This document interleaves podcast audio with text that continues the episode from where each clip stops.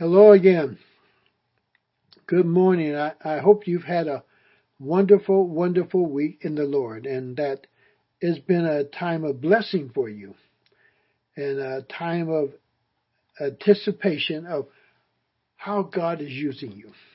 We should wake up every morning with that excitement and anticipation. God, how are you going to use me today? Just knowing that He He's going to do it uh, and sometimes I'm not even going to be aware that he's really using me.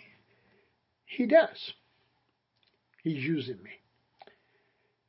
For this is the day that the Lord has made, and I will rejoice in it, because he's given me another day to glorify him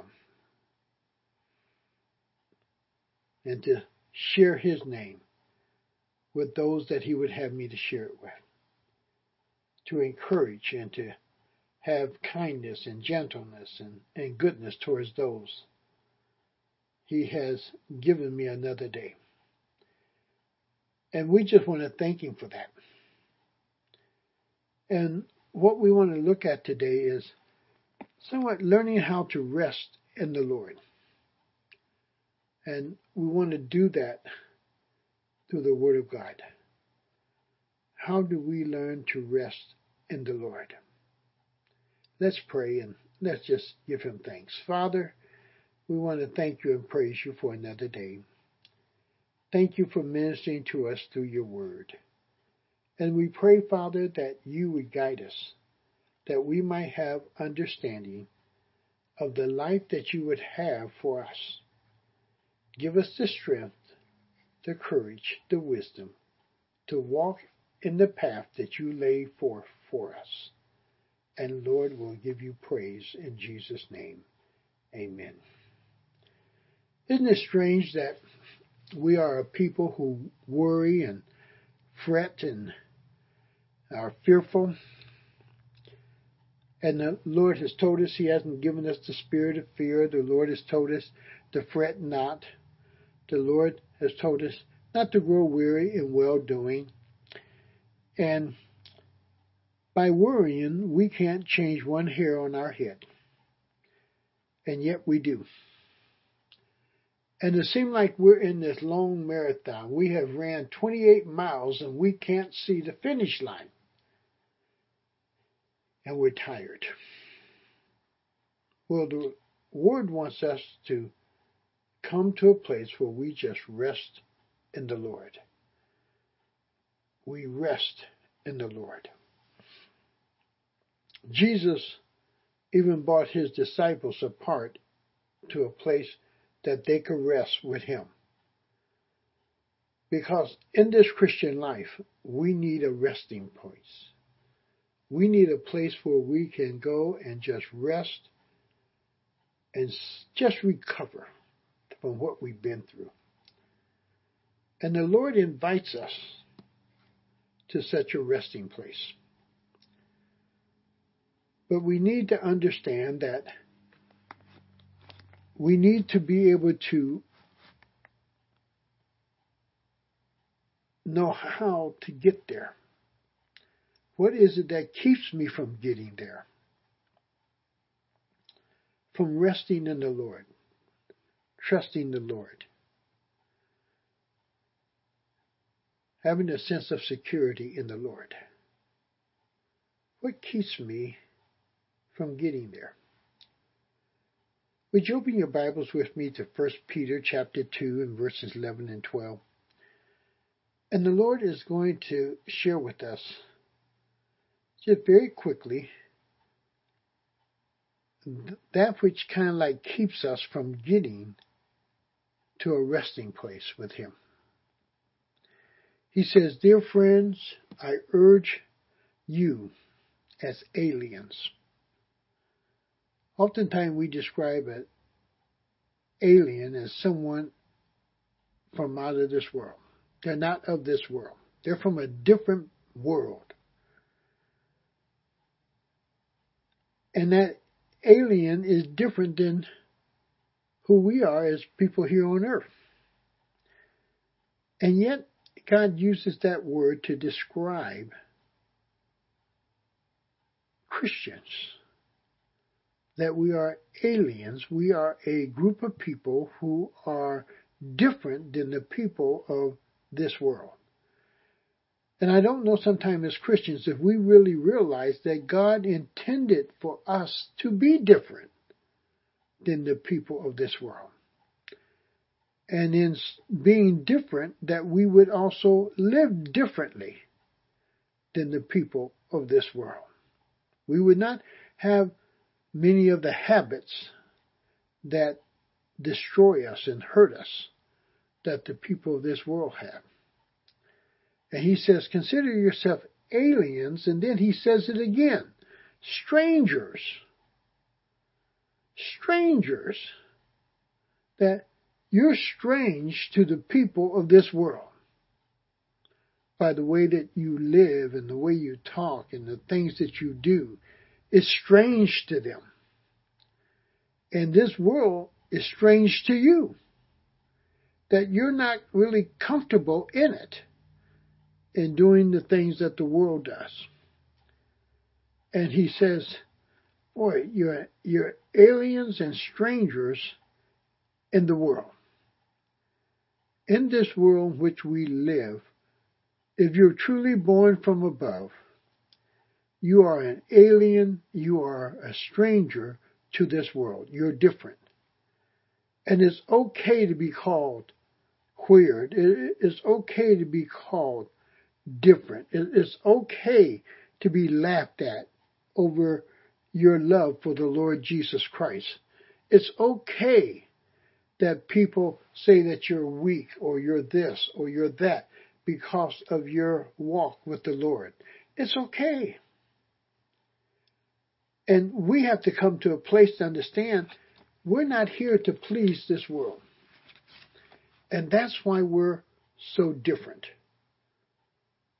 That we're not here to please this world or to have this world, in a sense, or the things of this world to be our main pleasure and joy that we find that in the Lord Jesus Christ. And he says, in this, he says this now to abstain from sinful desires. Now, he puts that adjective in front of it sinful desires. All desires are not sinful. I desire to love my wife. That's not sinful. I desire to love the brethren and the sisters that are in the church who are part of the family of God. Don't matter what their makeup may be or their background or their ethnic background or their color or what they look like. Uh, I just want to love them.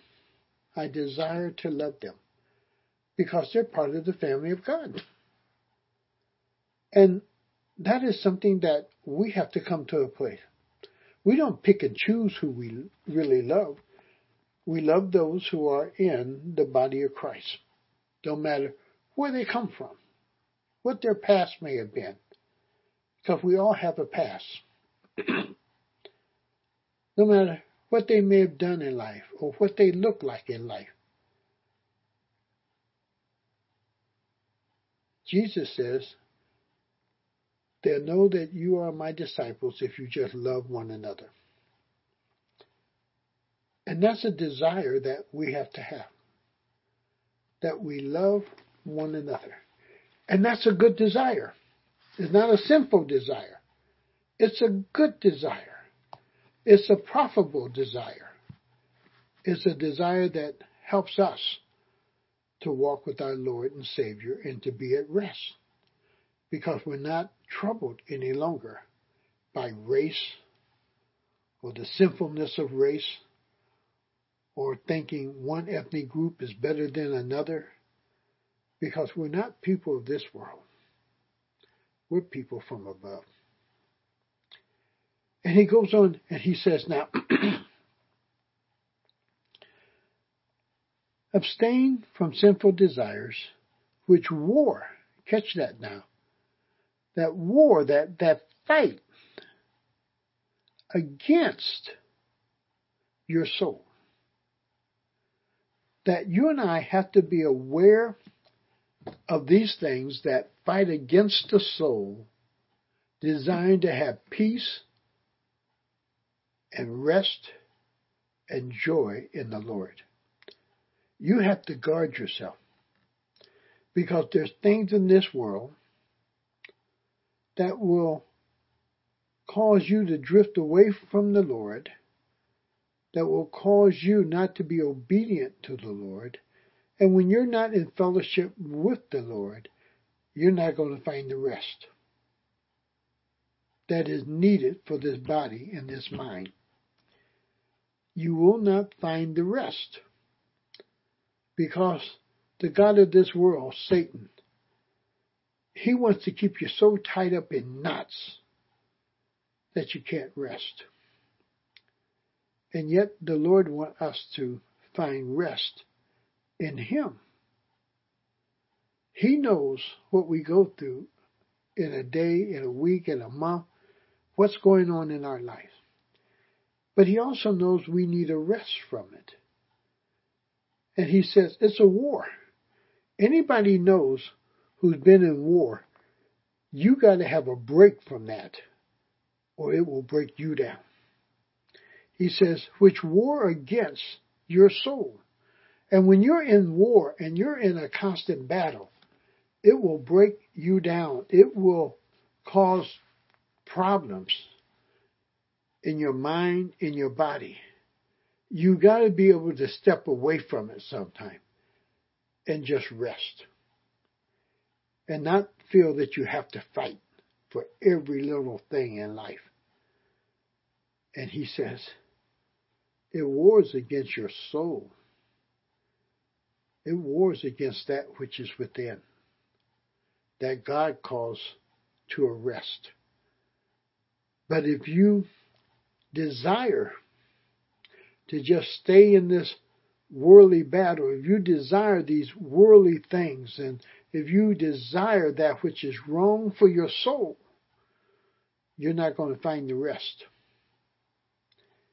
And he goes on, he says now in verse 12, live in such good, live such good lives among the pagans that though they accuse you of doing wrong, they do what? They accuse you of doing wrong. But it's not wrong because you're living in such a way that it exemplifies you. It glorifies you is different than how they live, but they really can't bring a charge against you that will stick, that has any weight to it. Live such good lives among the pagans. Where? Live such good lives uh, in this world in which we live in. Because if you live like this world, you're not going to find the rest of God you won't find rest in God. And you're trusting this world to give you a break, to give you rest, to give you peace, to give you a joy that it cannot give you. And he says, live in such good lives, live such good lives among the pagans that though they accuse you of doing wrong, they may see your good deeds and glorify God. There's a purpose in it now. That they're able to see something and understand this is not of you. And that you really are different. You are an alien. You are a stranger. You are different. Yet you live in this world. And they figure it out that this is not of you, but this is of the God in whom you believe in and you're trusting in. And those things that you do, those good deeds, is not so much that you're glorified. It says, and glorify God on the day he visits us. That what you've done bring glory to God, but it also glorifies you on the day in which Christ Himself comes to receive us. It says something about your life that when Christ comes, He says, it glorifies God on the day He visits us. That what you've done in such a way have glorified Him. And what you do that glorifies Him will not be forgotten. And on His day of visitation, the day in which He comes to receive you unto Himself, it will not be forgotten, but it will be rewarded and you will find rest in the Lord from your labor, from your work, according to Revelations 14. That you will find rest for your soul. Now, he says, understand your aliens, understand your strangers, understand that you are different. And when you understand that, it does bring a little bit of rest to your soul because you can begin to understand why things sometimes go against you so badly. Uh, those things that you're wrestling with, those things that you're warring with, uh, that they're there. When you go to Isaiah chapter 5 and verse 20 with me, he says, Woe to those who call evil good. And guess what? We're aliens. We're strangers. We're not calling evil good. We're not calling the things of the world good. And we should not be ashamed to call them what they are. That we're not calling two people just living together because that's what they want to do marriage. That's not marriage. That's everything that marriage stands for. There's no real commitment there. There's no real love there. It's two people who have come together to satisfy each other's little needs, fleshly needs.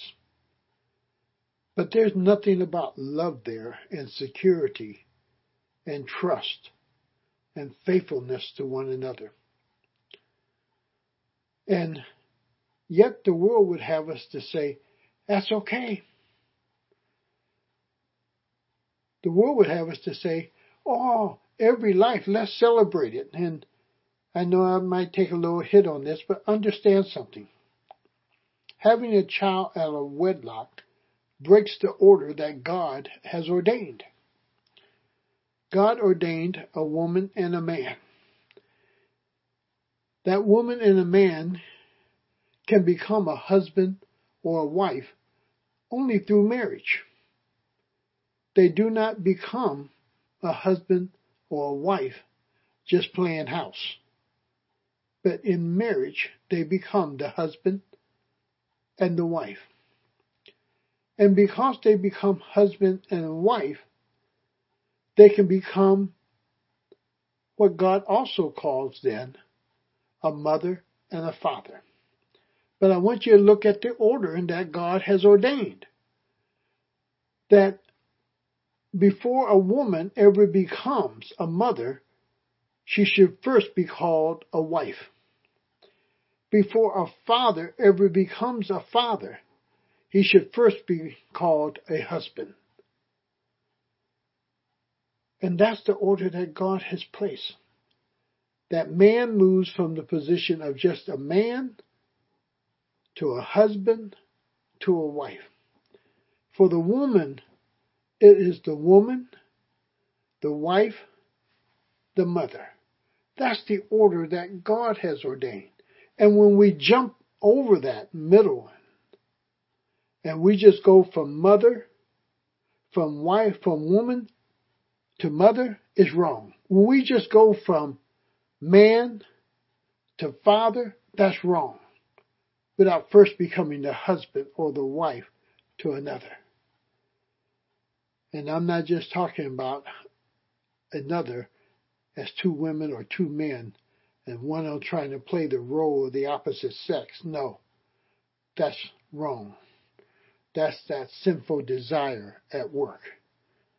And here in the book of Isaiah, in verse 20, he says, Woe to those who call evil good and good evil, who put darkness for light and light for darkness. That we should be able to distinguish the difference between day and night. And because it's day, we were at work. Because it's day, other things take place other than what takes place at night. And we don't get that confused. You don't get night and day confused. It's either day or it's night.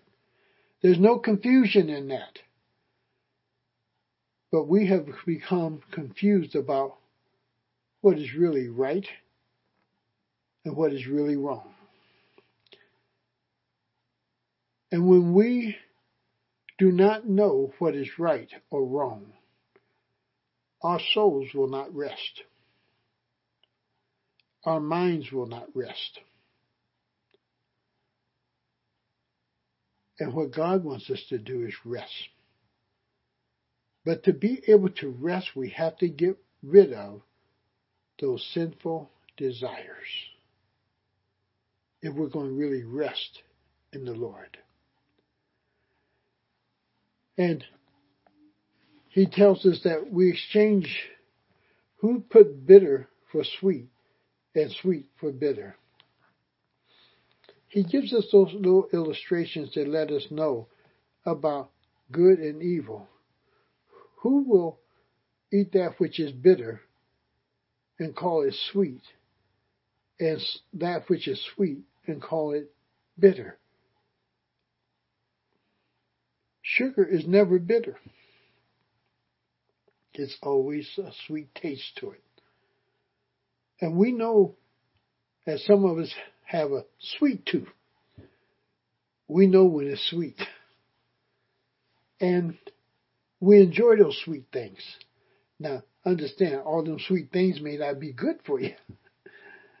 but I enjoy a real nice chocolate cookie or chocolate cake or chocolate ice cream. And I just enjoy chocolate and it's sweet to me some of that stuff out there is not too sweet and uh, uh, not that enjoyable to me. But yet, we have to be able to distinguish between what is sweet and what is bitter. When it's day and when it's night. We have to be able to distinguish it. And I don't care how we might put it, there is something different. If you really notice, if you've ever worked second shift or third shift, if you really take note, you'll know there's a difference between night sleep and day sleep. And it seems like night sleep is much more restful than day sleep.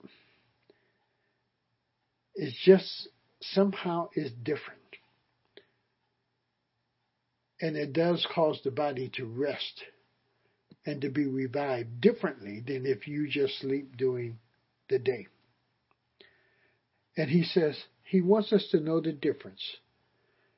See, that's what's going to distinguish us between the alien, the stranger, and the people of this world. That we really know the difference. The people of this world, they just accept anything. The Christian cannot accept anything. That doesn't mean that I embarrass people or I try to put people down or I try to make myself better than people. No. But I recognize wrong being wrong and right being right. Good is good, evil is evil. And I recognize that. Today, just because two people say they love each other, the world says that's good. When two men say they love each other in a sense as a man and a woman should love each other, that is wrong. That is wrong. When two women speak in such manner, that is wrong. And somebody has to stand up and say, that's wrong. That's not good. It may happen, but that does not mean it's really good or that it's ordained by God and should be accepted. And we who are aliens and strangers in this world, we don't accept that because we know it has not been ordained by God. And we find rest in speaking truth. And we have to speak that truth because that's going to give us rest in the Lord. Now, when you go to Jeremiah 23, just one book over from Isaiah, Jeremiah 23 and verses, verse 14, and following down just a little bit, he says, And among the prophets of Jerusalem, I have seen something horrible. They commit adultery and live a lie. Now, in the church, even, or what many people may call the church, but not really the church. He said there are those who may look like Christians. There may be those who wear a collar like some Christians do. There may be those who put on a robe like Christians do. There may be those who say, This is what I am. I'm a Christian. But they're not. He says, and among the prophets of Jerusalem, I have seen something horrible. They commit adultery and live a lie. They are the ones who do not consider themselves to be aliens or strangers. They have all the sinful desires of this world. They may call themselves Christians, but really they're not a Christian because they do not see themselves as strangers in this world or alien in this world. And in that type of life, even though they are saying they are a Christian, you will discover they have no rest. There's always trouble in their life. There's always a crisis in their life. And you'll see this one issue. There's something they're always at that goes against what the Word of God says. And yet they feel at peace with it, but yet there is no peace in that life. And he says they commit adultery, but look what he says now. They live a lie. The truth is not there. The Word of God is not there the Word of God that would hold them and sustain them and keep them is not there. And he says, they live a lie. Excuse me. They live a lie. There's a lot of people today who say they are a Christian. They're a they're a pastor. They're a prophet. They're this. And yet they live a lie. He says, I see something horrible. Excuse me. Got these sneezes. I have seen something horrible. It's something that God despises, that He's seeing. Because they're not They're not aliens. They're not strangers to this world. They're chasing after their sinful desires. And when you chase after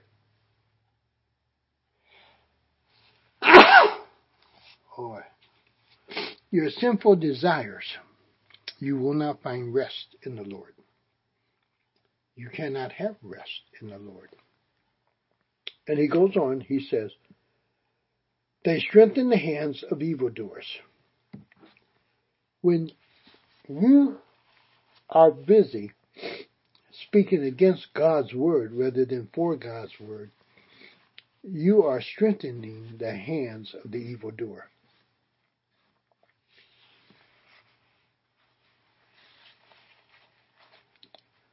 And that's something you don't want to do.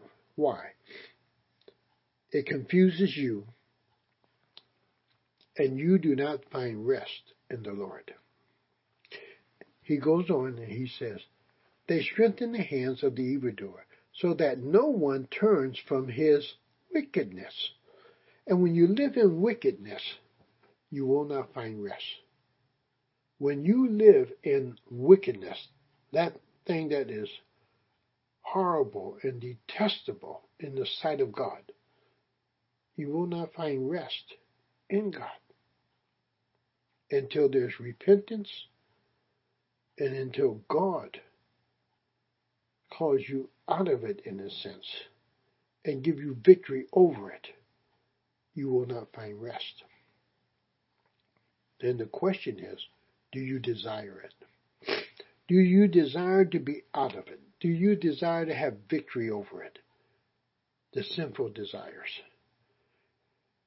And that doesn't mean because those who really call themselves Christians and walking with the Lord, that they're perfect. I'm not perfect.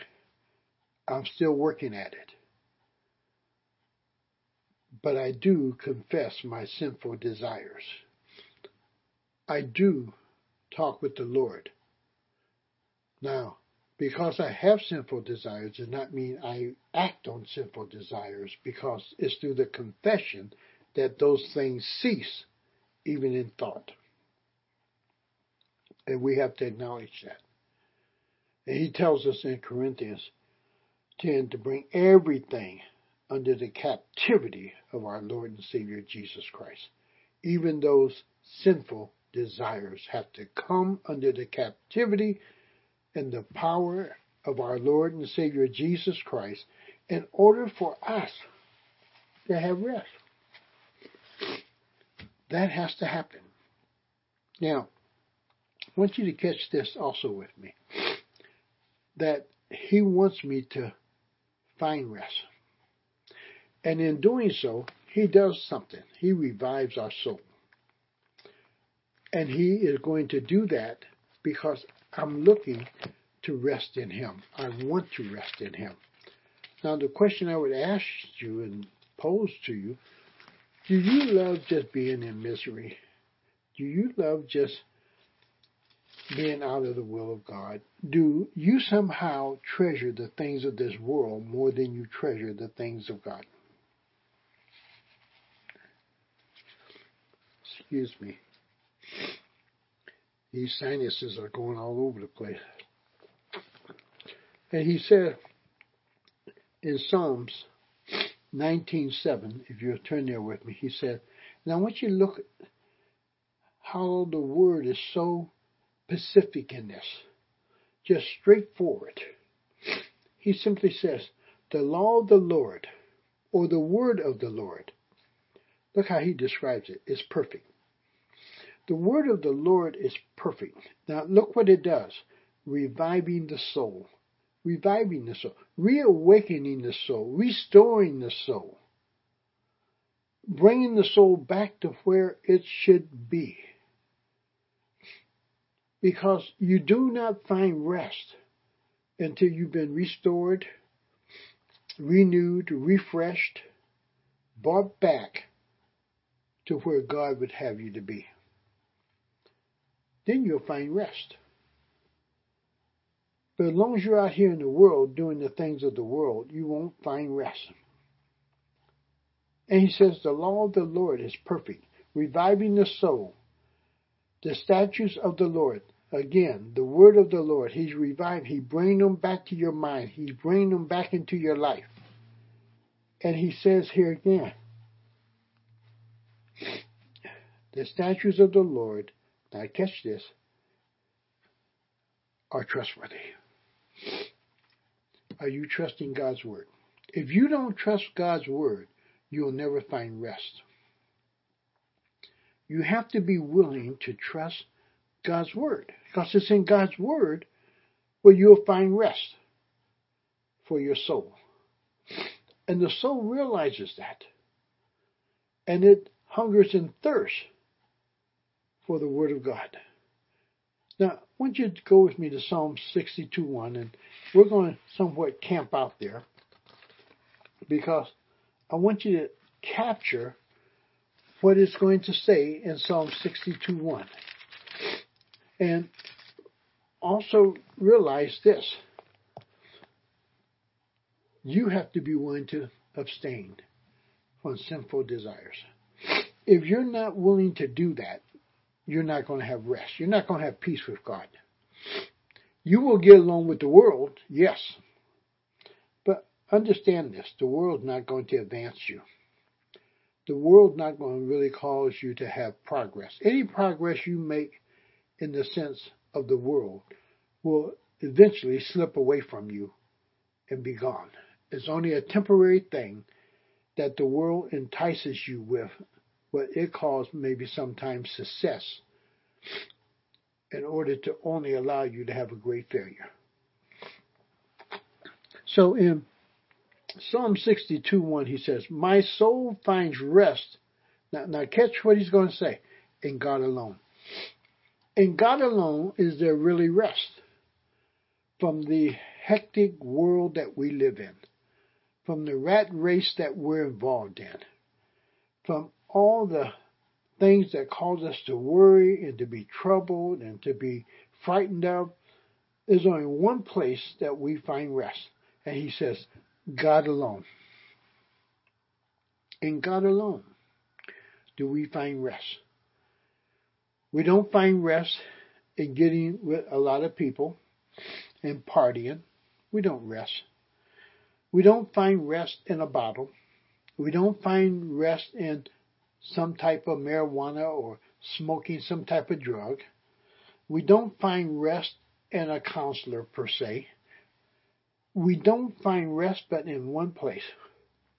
Rest for our souls. Rest for the weariness that takes place on the inside of us. He says, in God alone. In God alone do I really find rest. And some people will never find rest because they're not willing to trust God. They're not willing to come to the Lord Jesus Christ that he might introduce them to the Father that they might truly find rest in the Godhead. And he said, My soul finds rest in God alone. He says that he he says that with certainty, as one who has experienced it, one who knows it, who has found rest in all the troubleness of this life, in this world. David says, I found rest in God alone. And he goes on, he, he goes a little further, and he repeats it in verse 2. He says, He alone is my rock. A rock is something that is solid. It's a, it's a foundation. It's something that is sure. Something you can stand on. And it's not up and down with the world and is something that you're able to stand there, don't matter what else is going on, and sense a security about you. And he says, He alone is my rock, my foundation. And he goes on, he says, He is my fortress that God, in a way, builds something around me that protects me from all those fiery darts of the enemy, from all those things that the world tried to entice me with, for all that deceitfulness that comes from the world that tries to throw me down or to cast me down or to destroy me. He said, God builds a fortress on my behalf.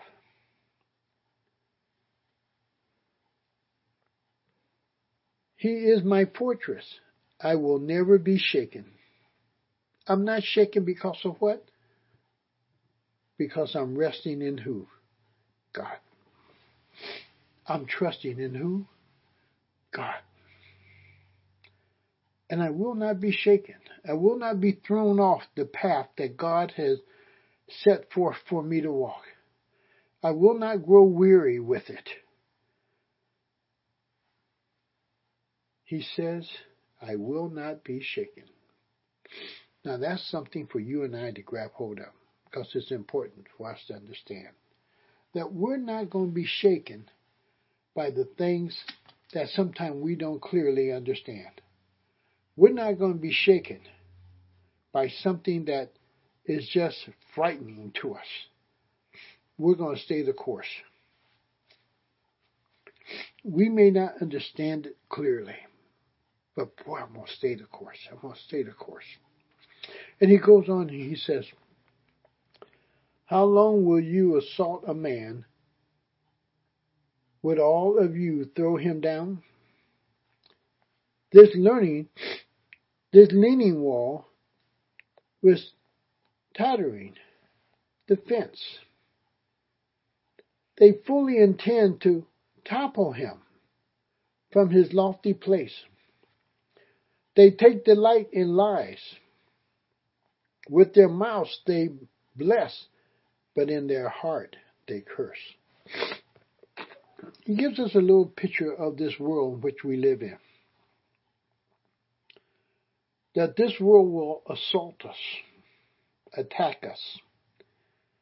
That this world wants to just throw us down. That yes, sometimes it looked like we're leaning and we're about ready to fall.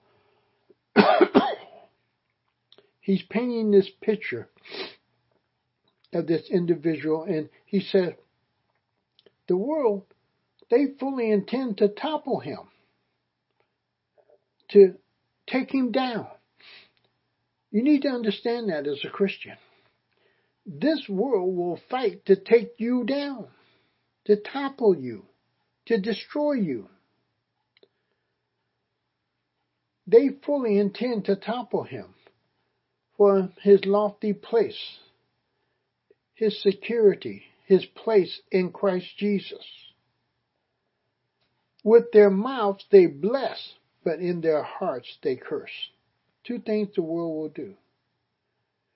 It seems like they want to bless you. They want to cause you to be successful and they want to see you profitable and but on the other hand they want to see you defeated and they curse you they want to destroy you so he paints that little picture of this world that we live in but then he comes right back because see this is the war that we go through. Even with our sinful desires, we have to tackle with the world here. And then he comes back in verse 5, he says, Find rest, O my soul, in God alone. Not in the world. He goes right back to that very first verse. You find rest in God and God alone. Even while this is going on, you're being assaulted, you're trying to be toppled, you're trying to be pulled down from your lofty place, that they even will pretend to bless you while they're cursing you. You're the good guy, but on the inside they're saying you're the bad guy. And they're doing everything they can do to topple you and bring you down. And he says, the only place you find rest from this battle from all of this is in God alone. And then he comes back, my hope is not in the world.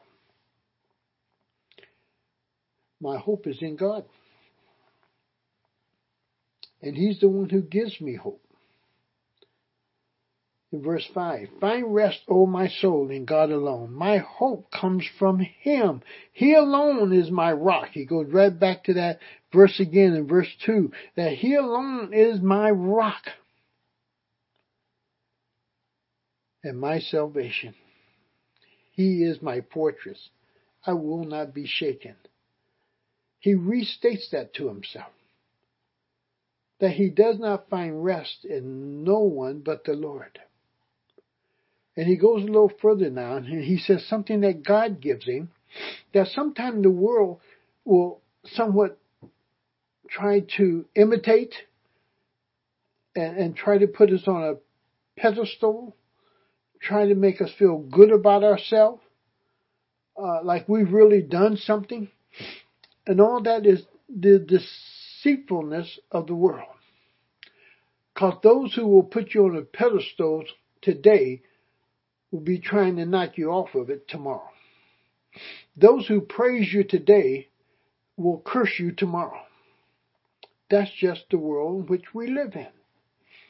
Those who honor you today will speak about how unworthy you are of it tomorrow.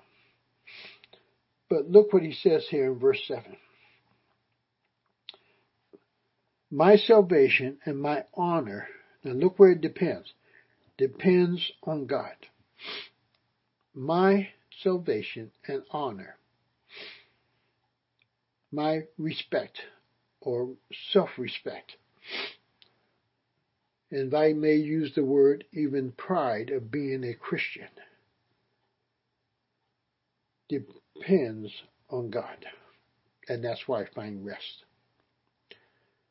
I don't find it in the world and what the world says about me or how the world honors me, but how God sees me. And for me to understand my honor my respect, whatever it may be that is given me by this world, it depends on God. He is my mighty rock and my refuge. And as you come on down to verse 8, two things we do. And we have to really capture this if we're going to rest in the Lord. We have to capture these two things. And we have to put them into everyday practice in our life if we're going to find rest in the Lord. He says, first in verse 8, trust in Him not some of the time, not part of the time, just when things are going great. Trust in Him at all times. I have to learn if I'm going to rest that I am trusting in God in every situation, all my circumstances, all my problems, everything that's happening in my life, I turn it over to God. I cast that care upon Him, for He cares for me. I'm able to exchange the yoke that he'll take on my problems, I take on his, and that somehow I'm believing God to overcome or empower me to overcome these things that I'm facing. Boy, that's that's a lot for us to do. But it's something that you and I have to master that we're trusting God in all things. Not in just a few things, not in most of the things, but in all things. All things concerning this life of mine has to be in the hands of God. And I turn all things over to Him. That I'm learning to trust Him.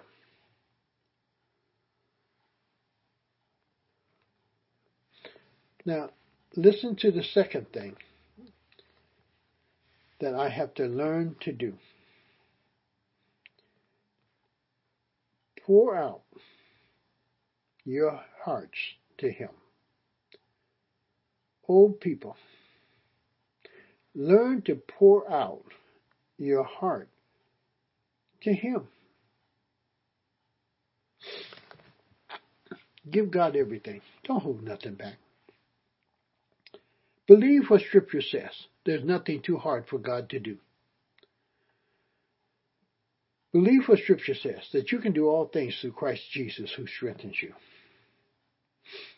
Understand that you have to talk with God. There's no better counselor than God. Now, somebody's saying, well, if you already know everything, I don't have to tell him anything. Yes, you do. Because he wants to hear it from you. Not that he already knows it. It's like a young man who does something wrong and he's kind of worried about saying it to his dad that he did this, but dad already knows he did it. Dad's just not saying anything. Why? He's waiting upon his son to confess it and tell him what he did. And that's what God is waiting for us to do sometimes.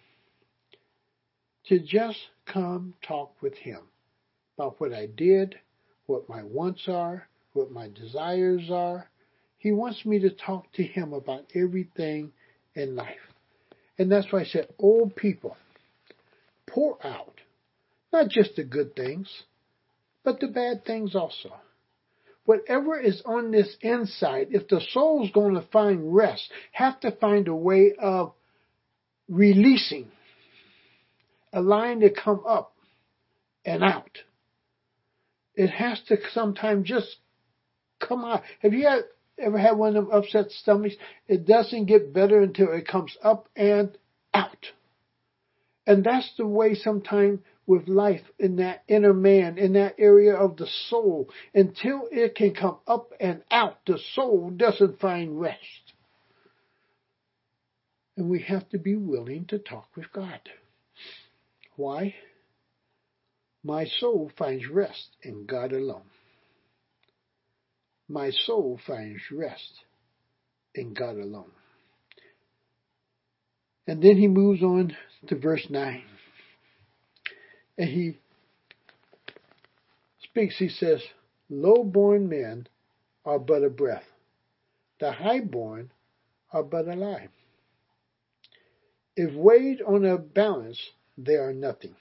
Whether you are up here or you're down here, if I put you on the scale, neither one of you are nothing.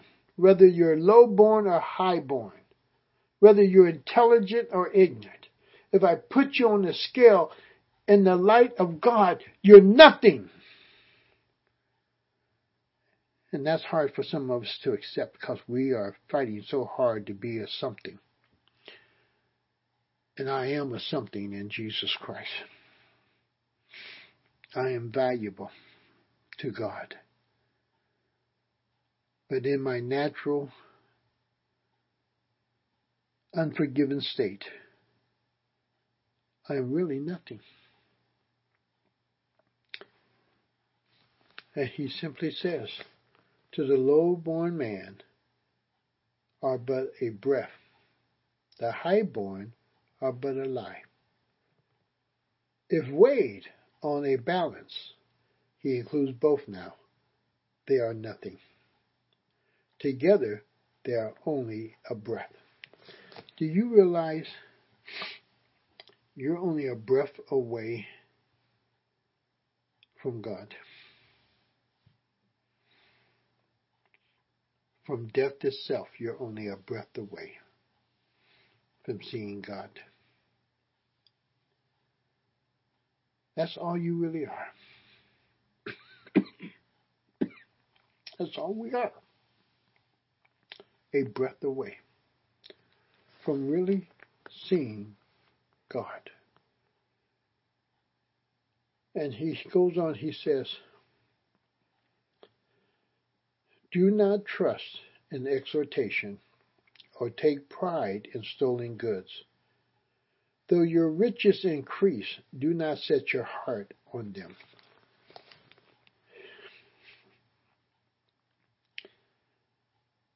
Though your riches increase, don't take pride in stolen things.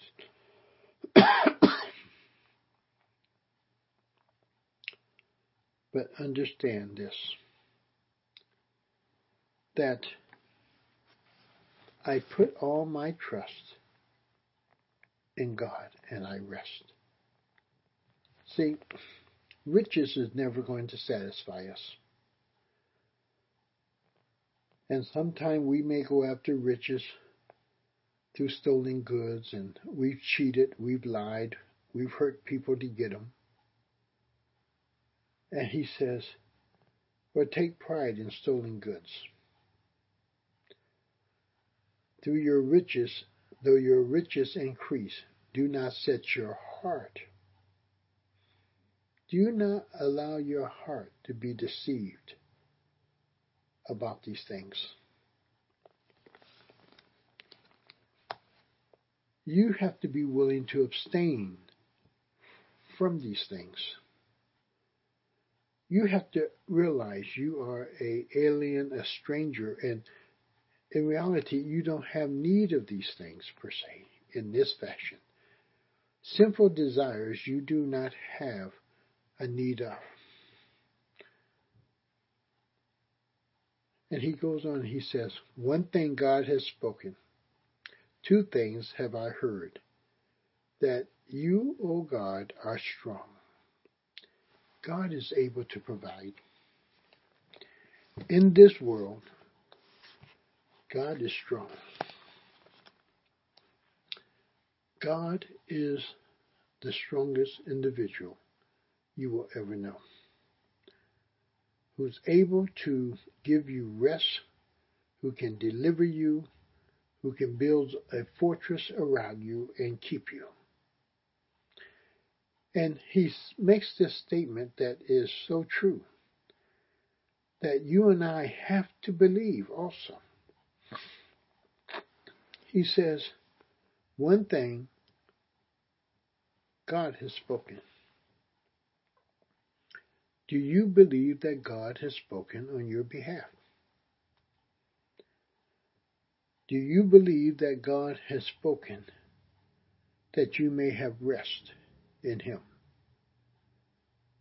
Do you believe that God is able to speak rest unto your soul and to calm you in the midst of the storm? He says one thing God has spoken. And God is strong. God is powerful enough to back what he says. Boy, that's something. God is powerful enough. He's strong enough to back what he says. And he's not a liar. He He's not like man. He has no need to lie. Has he not spoken and has he not done it?